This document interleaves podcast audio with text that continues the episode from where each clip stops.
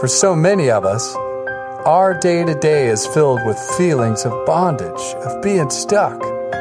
For some of us, it is being stuck with internal struggles, fears, even addictions that hold us tightly. For others of us, it is being stuck in a set of rules we dare not break, fearing what others and God will think of us if we are fully known. But what if there is more for us? What if there is freedom?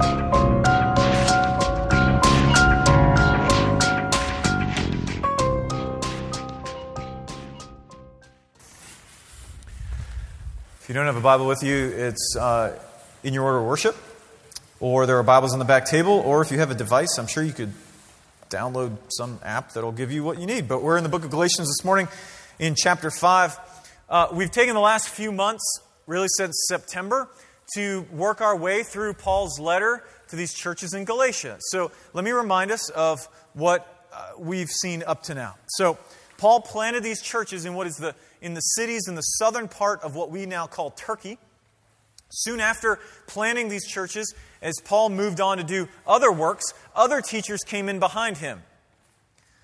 Uh, not rare, I would guess. It probably happens a good bit. But as they came in, they began teaching these young Christians, these brand new Christians, that uh, Jesus is all well and good, but, but we, we think Paul was rather incomplete in what he thought because if you want to have God's smile, if you want to, if you want to make, uh, to, to get God's acceptance, you also need to keep certain rules. Now, biblical rules, mind you, they're, they're good biblical rules, but rules all the same. And Paul writes this letter to them to tell them no, that we are right with God through the faithfulness of Jesus alone and not through our faithfulness, through, through His working and not through our working, through His good deeds, not through ours. And we are given this gift through faith in Jesus. And then Paul begins telling us about how this was true in his life. Into chapter 2, he says, Look, I was the best rule keeping, most moral Jew you could imagine, and I was an enemy of God. I was an enemy of God because I opposed God's plan of salvation instead of the one that I wanted, which was, look how good I am, look how great I've done. I opposed God's plan, which was, look how great Jesus is, look at what He's done, put your faith in Him. Paul became a Christian through an encounter with the risen Jesus. And then Paul shows in, in chapters 3 and, and 4, especially, how this was all part of God's plan, that the way in which Jesus fulfilled the law, the way in which the, the Christian faith is proclaimed, that this is all part of God's plan from the very beginning. And then in chapter 5, he says, okay, now that we understand that this is the way God is going to redeem people, justify people, what would a community of people look like that believed this? What would a community of people look like who were all freed from the old way of being for God's new creation, for the world that God would make, freed from not just the penalty of their sin, but the power of it? What would then that community look like together? Two weeks ago, we looked at how Paul said that, look, the reality is Christianity necessitates change. That, that change is not to get God's smile, it's, it's actually stems from it, but it's still necessity. And then last week he said what we change from is the flesh. That fallen nature, that technical term he uses for that, the nature of humanity bent away from God, bent towards independence. And this week he says, that's what you were freed from. Now let me tell you what you're freed for. You're freed for the fruit of the Spirit. So if you have your place in Galatians 5, would you stand? That's our habit here.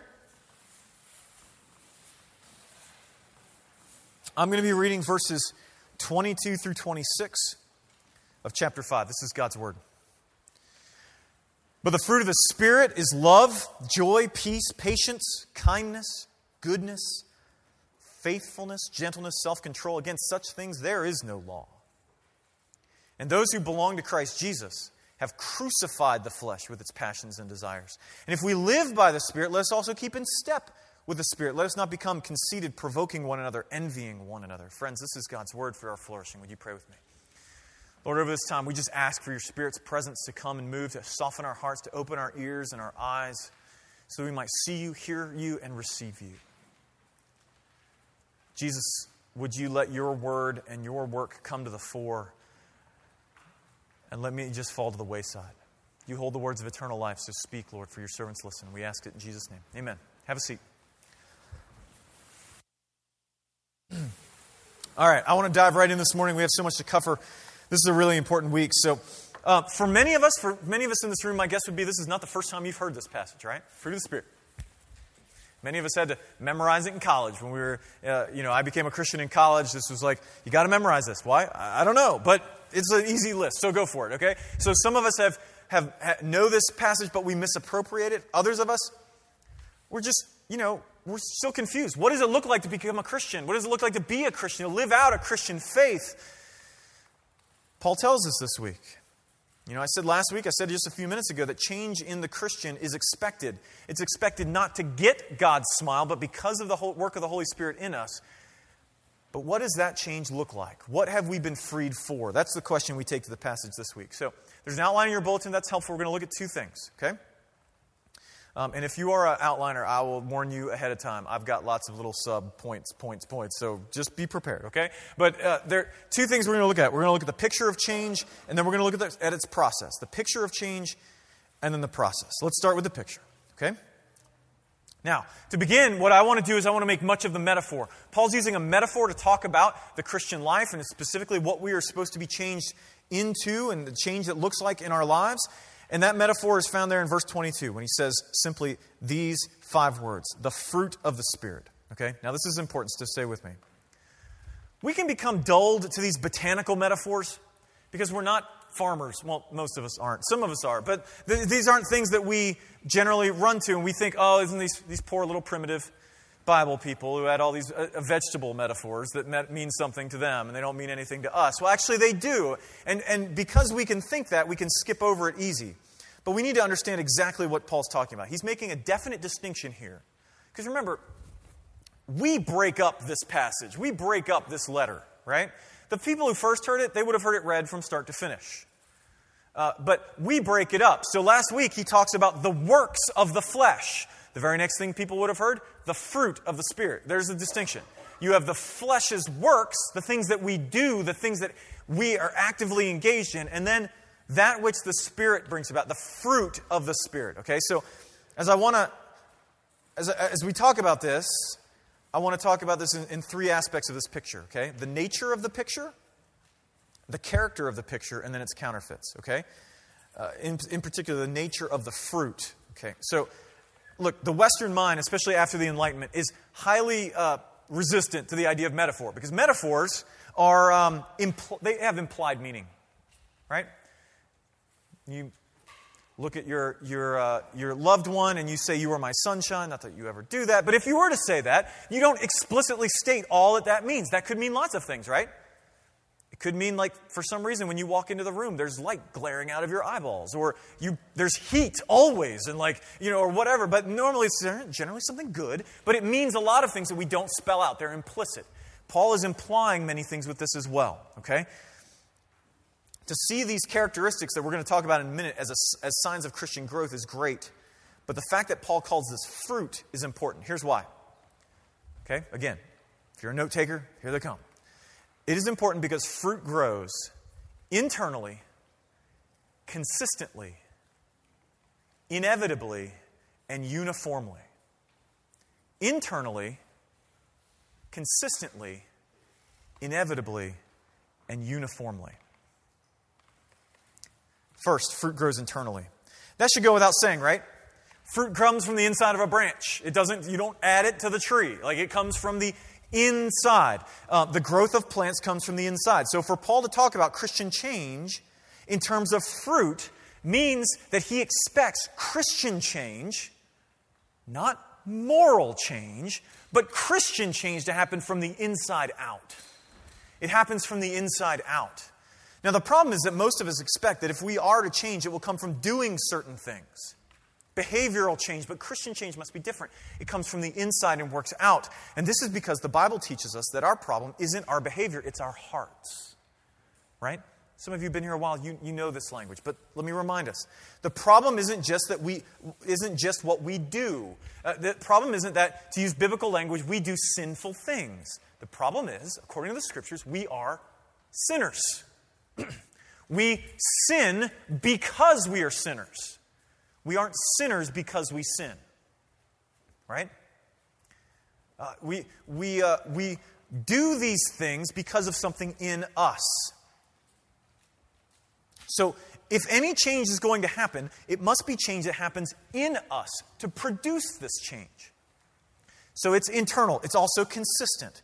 What I mean by this is that fruit grows slowly. Now, I don't have fruit trees in my yard because I have been told by people who know that if you want good fruit to grow on trees, they have to look really ugly. And I'm all about appearances, so I don't have ugly fruit trees.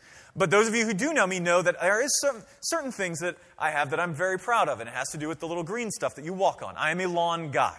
I love my lawn. It is a carpet. It's a beautiful, green, lush carpet. May it always be so, okay? Um, and I spend lots of time making it that way. And so, uh, here's the thing if I sit, it's, it's getting warmer outside. If I go sit at home and it's 67 degrees and I look at my lawn, I cannot watch it grow. But it's growing. Now, I can come back in three days, especially right after I mow, and I'll see that it's grown. And in the height of the summer, I start to get really frustrated at that. But it, it grows, okay? These things grow. it is happening. It is hard to see, but it is happening, okay? This is the same thing that Paul's trying to get at here. Christian growth is not overnight. Some of us have come from traditions in which that is pushed hard. If you're from a Christian tradition and it's pushed hard, that like, look, if you know Jesus, you're changed. Everything's different now. I threw it away and I never walked back to him again. Like, if that's true of you, praise God. That is not true of most people. That is not normal Christian change. That is exceptional Christian change. Okay? Normal Christian change is consistent it is slow, but it is happening. So it's internal, it's consistent, it's also inevitable. Here's what I mean. Did you notice how the fruit is described? Paul says these are the works of the flesh, and he does not say, and the fruit of the Christian. Right? Works of the flesh, and then the fruit of your better parts. He says the fruit of the Spirit. It isn't your fruit at all. It's the fruits, or the Spirit's fruit, okay? In the original, the, the grammatical form is one of ownership. This is fruit that belongs to the Spirit. This, is, this means that the same Spirit, the same Spirit that hovered over the waters of the deep to bring order out of chaos and to create light out of darkness, that the same Spirit is actually working to produce change in the life of the Christian. If that is true, then we cannot say, well, the problem is I'm just not strong enough, not good enough, not determined enough. It ain't up to you anyway. If the Spirit of God can raise Jesus from the dead, you think He can't change you? Of course He can. That's what the Spirit does. This is important, and so I want to hold here uh, uh, for a second. There is this older argument, some of you will be familiar of, that, that um, takes place in Christian circles, in which we argue is it possible to have Jesus as Savior but not have him as Lord. Right? Some of you might be familiar with that. Can I have Jesus? Here, here's the way it comes down to. Can I have Jesus as my get out of hell card, a free card? Can I get him as my get out of hell free card and not have to ever listen to anything he says? Is it okay if I can walk the aisle 30 years ago, or 25 years ago, or 25 days ago, and then never have any impact in my life and still be part of God's people? Go to heaven, name it. Paul says, no. No. Because when you place your faith in Jesus, the Bible says you become a home for God. That God takes up residence in you, He moves in. That God, the Holy Spirit, dwells in you, and this same God, like I said, who brought order out of chaos, begins to work in you, begins to produce something in you. So, yes, Change may be slow. Yes, it may be gradual, but it does happen.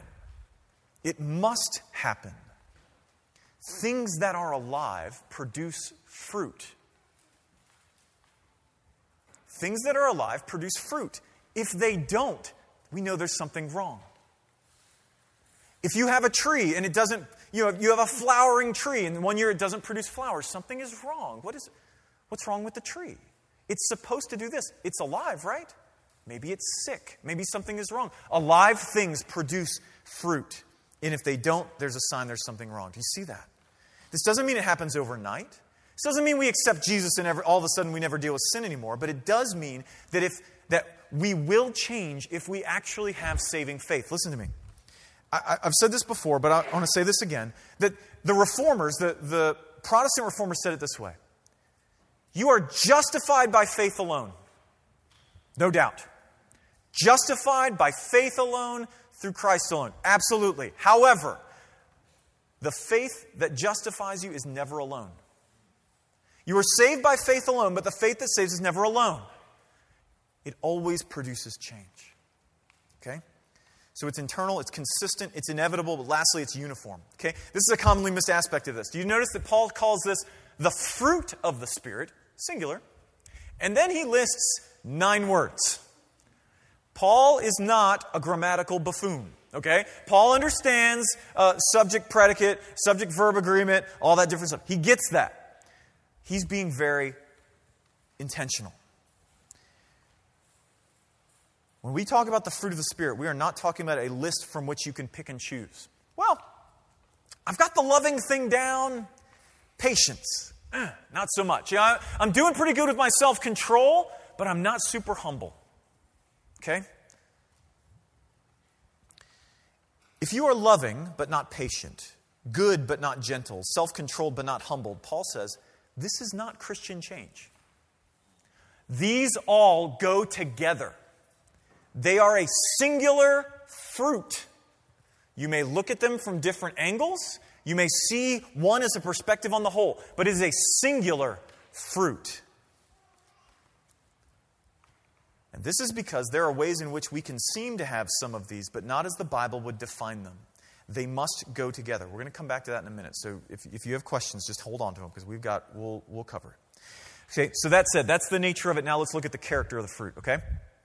We're just going to go down the list. I'm going to explain what these things mean uh, because we can mistake some of these ideas, okay? The first that Paul lists is love. We love love in our culture. We love it. It's great. Love. Let's be loving, okay? But here's what love means in the Bible love means seeking the flourishing of another person at cost to yourself. That's what love means.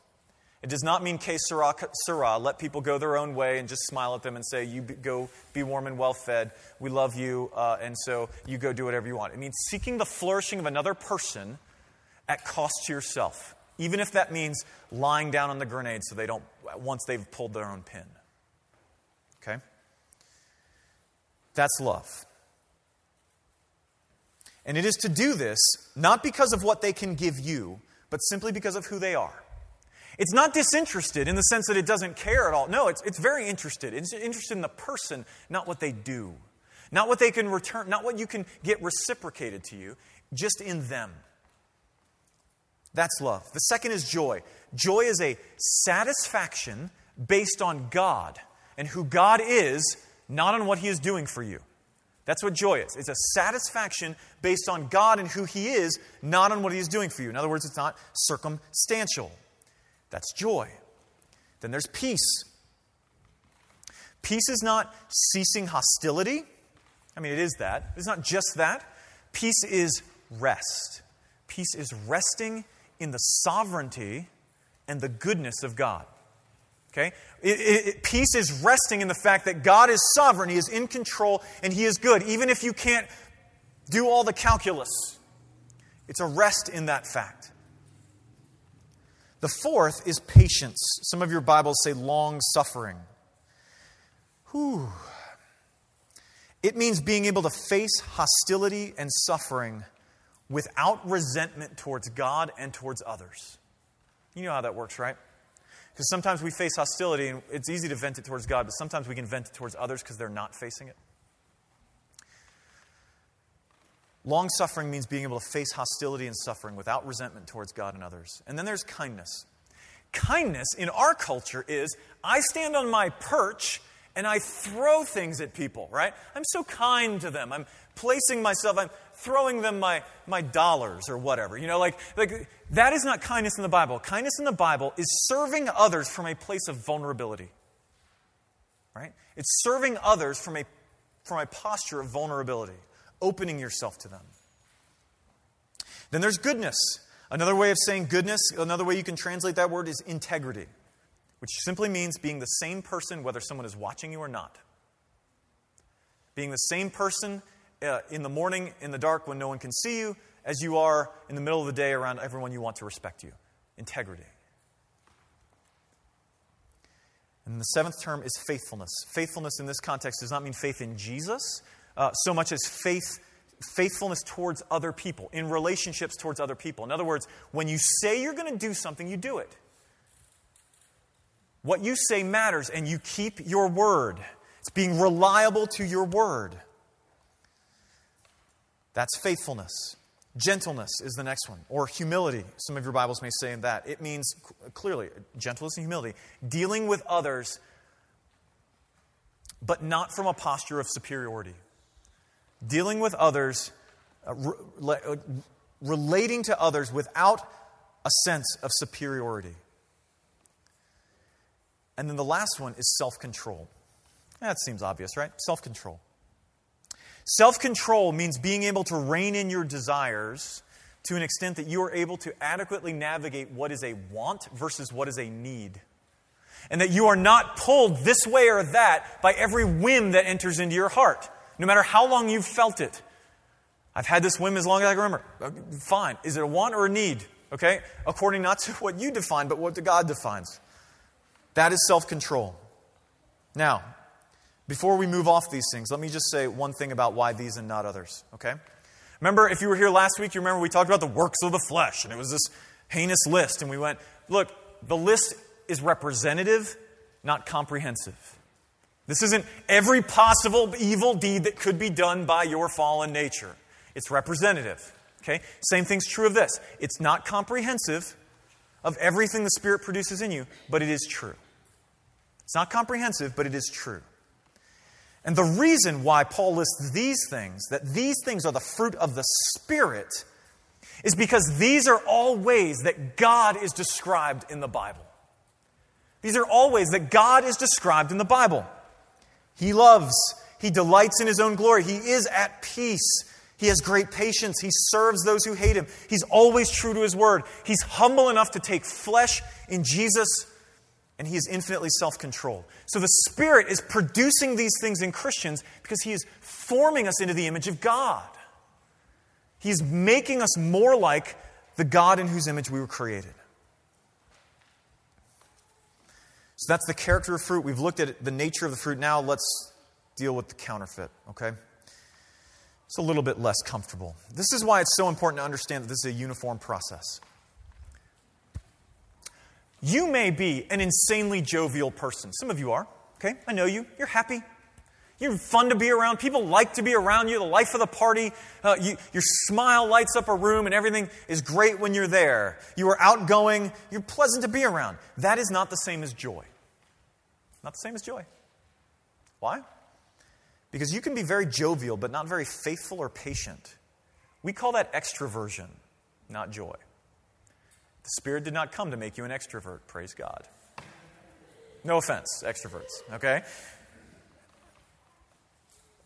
He comes to make you joyful. Some of you seem really patient, right? But you're not really patient at all. You're cynical. You're not patient. You've just hedged your bets. Your bar is really low. You just don't expect much because then you won't be disappointed. So you're not patient. You just kind of expected everything was going to go bad today, right? You were ready for it. You may seem loving, but instead you are simply accepting, which is love without faithfulness or goodness. If you have self control without humility, can I tell you, listen to me. If you have self control and you're like, I got the self control thing, but you have no humility, that is not from the Spirit, that is from your pride. That is from me going, I won't be like that person, watch me. Guys, you know how this works, right? Because you, ladies, let me let you know a little secret. You want to know why guys don't cry that much? with emotions? It's not because there's something more emotional about you than men. Men have lots of emotions. You want to know why men don't cry at stuff? Because somewhere, some along the line, someone said, Stop acting like a little girl. And we learned real quick can't be like that. Where does that come from? Is that self control? No, it's superiority. It's because somewhere along the line we were convinced I'm better than that. I'm better than a little girl. I don't have to cry. It's bunk. There's nothing godly about that. You see this? Like, listen, if you think you are loving but you have no patience, you aren't loving. If you think you are gentle but you don't ever confront someone on their sin, you aren't gentle. You're just conflict avoidant. Or, or probably more likely, it's not even that you're conflict avoidant. It's that you know that you're, you can't get your life together and you're scared if you confront someone on their life that they're going to turn around and be like, well, what about you? And you're like, mm. and you're going to run away. Like, this, that's not gentleness. If you seem peaceful, but you have no joy, friend, you are not peaceful, you are cynical, so that you won't get disappointed. That is not godly. This kind of change that Paul is talking about is symmetrical. Like I said, it's like a diamond. There are facets that he lists love, joy, peace, patience, kindness, goodness. Those are facets, and each of them leads into the others. You can look through them to see the others. Humility leads to love and patience. Love leads to faithfulness and gentleness. Self control must lead you humility and peace. The rest of that is simply counterfeit. That is false fruit. That is not fruit of the Spirit. There's another thing that we can get into in false fruit, okay? And that's this. Notice that when Paul says the fruit of the Spirit, he doesn't say change in other people, right?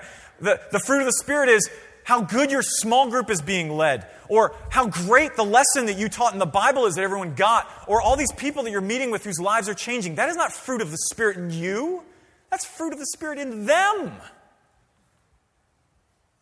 You can be a leader in this church and suddenly turn around and go, we need to be checking our own lives, okay? I said this last week, but let me say it again. These changes are essential to the Christian life. If you, and even more than you, if other people who are close to you, if other people in your small group or, or people in your family, if they are close to you, they do not see these things growing. I am not saying, and I said this last week, I'm going to say it again. I am not saying you can't be a Christian. I'm saying you cannot be sure that you are one. It's not that you can't be a it's certainly possible. But there should be doubts. The fruit of the Spirit's work in us is these things. That is, that is the, what He does.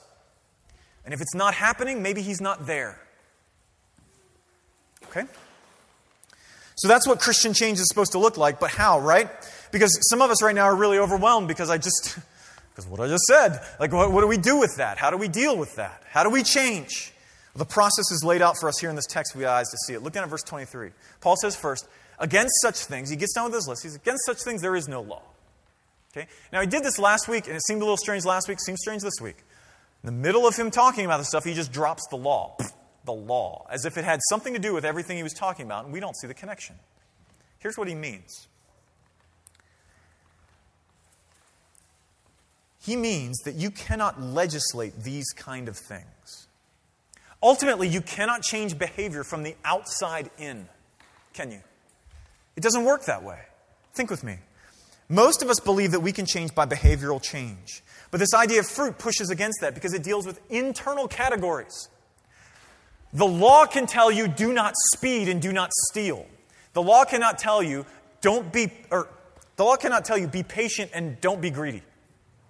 Right? How, do, how does anyone tell that? Do we speed because we're impatient? Yes, we do. Do we steal things because we're greedy? Yes, we do. But you can't legislate the internal change. We can only legislate the behavior. Fruit is about the internal change. The law, rules are at best about external things. Again, think, think about the metaphor. If I go to my dead tree in my backyard, and there's, there's one. Actually, it's in my side yard. I call it the zombie tree. Half of it's dead, the other half's alive. It's very bizarre. Um, I, I, know a tree guy is in my small group. He says it's, it's the most alive dead tree he's ever seen. If I tape a piece of fruit to one of those limbs, it does not make that tree alive. Does it? Fruit is the evidence of life, it does not create it. Can't take an apple and go tape it up there and be like, oh, look at that resurrected. Like, it doesn't work that way. In the same way, trying to behaviorally change this way cannot work. Paul is saying these things cannot be legislated. And you know this. You know you can't legislate joy or patience, not if it's the way the Bible defines them. You can't even, you can't even legislate love. But at the same time, these things are the fulfillment of the law. What does that mean? It means, Paul says, if these things are true in you, you don't even need the law. Why do you even need it? If you have these things, like, then you've fulfilled it. The law is fulfilled. Let me remind us why this is. The Bible says that you and I are alienated from God by nature, not by what we do, but by what we are. You and I can change what we do. Many of us are very good at it. Like I said, it's that self discipline thing that doesn't come with humility. We're very good at that. We're not, we, but we cannot change who we are. The problem is not that we're not good enough, it's that we're driven to independence from God. We want to find our satisfaction apart from Him. We want a, a name, a, a status apart from Him. We want to have a good record apart from Him, have an authority apart from Him. That's our problem, being apart from Him. That's the problem. And so just doing behavioral change is simply prettying up on the outside when our issue is internal. Our hope has to be changing who we are. And that's why the definitive break of verse 24 is so important. Look there, Paul says this, but those who are of Christ Jesus, uh, some translations say those who belong to Christ Jesus, have crucified the flesh. This is so great. Listen close. The Bible, the, the Bible tells us that we cannot make ourselves right before God because our problem is trying to do stuff ourselves. If you're, if you're, you can't make yourself right if your problem is yourself, right? Like that's, that's the whole issue. And so God comes to make us right in Jesus. Our natures are bent away from God. We cannot depend on Him. So God takes on flesh in Jesus to live the dependent, perfect life that we couldn't. But then bears the weight of our betrayal of God on the cross. And he did that, the scripture says, to take our place. In other words, it's substitutionary. Substitutionary. Here's the way it works. Okay, listen close. Here's how it works. When we place our faith in Jesus, when God looks at us, he doesn't see our life, he sees Jesus' life. Our life's full of junk, and instead he sees Jesus' life. Now, some of you are like, that doesn't make any sense. Let me, let me be clear. You know what you've done, right? I know what I've done. And you know the things you're hoping no one ever finds out about, better yet, God. When God looks at you, if you've placed your faith in Jesus, he sees the perfect, flawless work of Christ. Which means that God just doesn't begrudgingly accept you. Right? Some of us think that, that, that we accepted Jesus and then, and then God's like, man, I can't believe I let that joker in. Oh, I'm stuck. Like, what do I, all right. Well, as long as you're here, push a broom. Like, that's what we think of him. But that's not what this is saying. God doesn't begrudgingly accept us, He delights in us. In Jesus, God doesn't just love you, friends, He likes you. Cheer up. God likes you. But it's not just that. Jesus' death for sin also becomes yours. All that you have done is dealt with. Every sin, every wound you've inflicted, every imperfection you've tried to either mitigate or justify has been answered for. And so, in a very real way, Paul says, your flesh, that, that technical term for your fallen nature, that, that the flesh has been definitively crucified, killed, dealt with. And what this means for us in plain terms is this no matter what your life was like before you came to know Jesus, a definitive break has happened. Something has changed. You place your faith in Jesus and Him alone, and a break with the old way, a way that was characterized by the flesh, has happened. In, in theology, we call this definitive sanctification.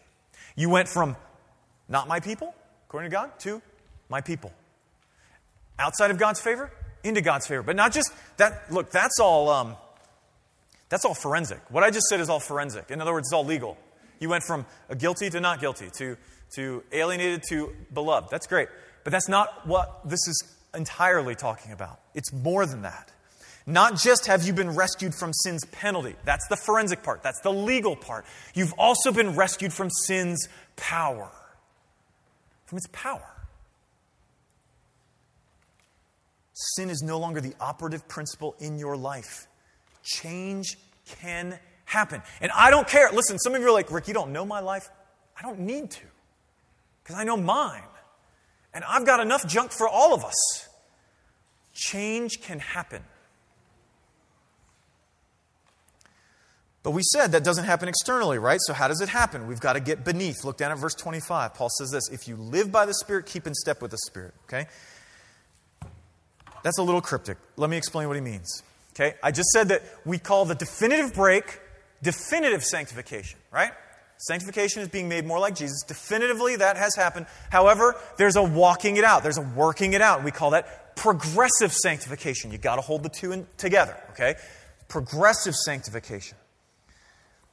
Now, here's how we see that. First, this is a conditional sentence, right? The first part of that is essential. If you live by the Spirit, if you live by the Spirit, We've got to keep the order correct, folks. You've got to keep the order correct. Christian change is a result of God's grace in your life, it is not a, a way to get it. Christian change is a result of God's grace, not a method of getting it. If you are already alive by the Spirit, if this is true of you, Paul says, then keep in step. Anything other than that, any way in which we are like, I'm going to keep in step with the Spirit so that I can live by the Spirit, Paul calls that independence. That is sin. Let me say that again. That is sin. But if you are alive by the Spirit, keep in step. So, what does it mean to keep in step? It means what we talked about last week. Did you notice when Paul says the flesh is crucified? That those who belong to Christ Jesus have crucified the flesh, he doesn't stop there, along with its passions and its desires. See, he goes beyond just the works down to the heart, down to the motivations. And so that's where this is going as well. Christian change happens on the level of motivations. Keeping in step with the Spirit means desiring what the Spirit desires. And what did we say last week? That what the Spirit desires over and over again in the New Testament is Jesus. It's moving from those things that we over desire, those lusts we over desire, and instead moving our desires to Jesus. We need to ask ourselves, friends, not just what are we doing, but why are we doing it? We gossip, we look at porn, or we're constantly angry and outbursts like yelling at our kids or our, our roommates, or, or we obsess about money, or just constantly think about ourselves. Why? Why? That, when we start to answer that question, is where the gospel can produce change. Look, most of us obsess about money because we think that if we have enough of it, we will be safe. Or, if we have enough of it, we'll finally be satisfied. Because money equals toys, toys equals fun, fun equals satisfaction, right? Until you've tried it. Some of us struggle with pornography because we want to feel strong and wanted and adequate. Those pictures fool us into thinking that that's true. Or we chase our desires thinking that the next one will finally satisfy us. The scriptures tell us that what we are looking for can only come from Jesus.